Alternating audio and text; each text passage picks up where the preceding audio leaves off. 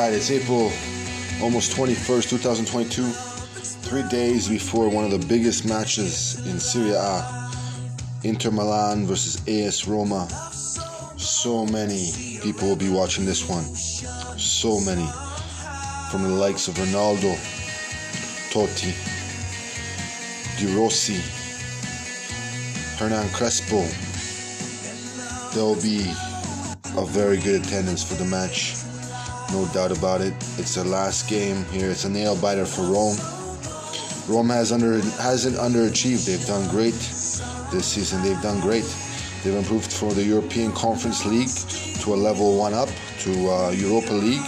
I'm pretty sure they will satisfy that without a without a doubt. I think they would satisfy that without a doubt but these next five Serie A games are very detrimental to the to results. I'm very happy to see that Rome is in fifth place and moving strong. They can capture fourth, but they need a perfect, perfect five games. Perfect, perfect, and a little help. I think, it will help too. So not to get any doubts, but uh, go out there, play your best match, defend from the back, move it up.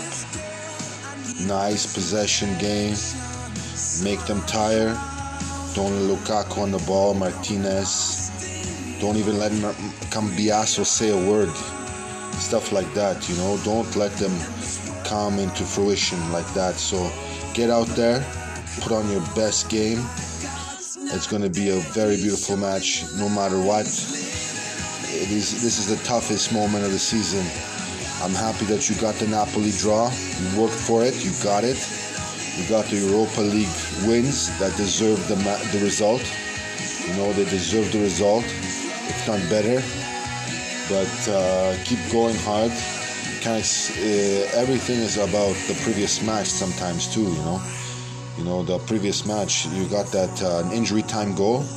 Shaarawy, beautiful touch I thought he was going right, but he went nice and to the left. Beautiful, beautiful. So keep it going, keep it going. Don't give up.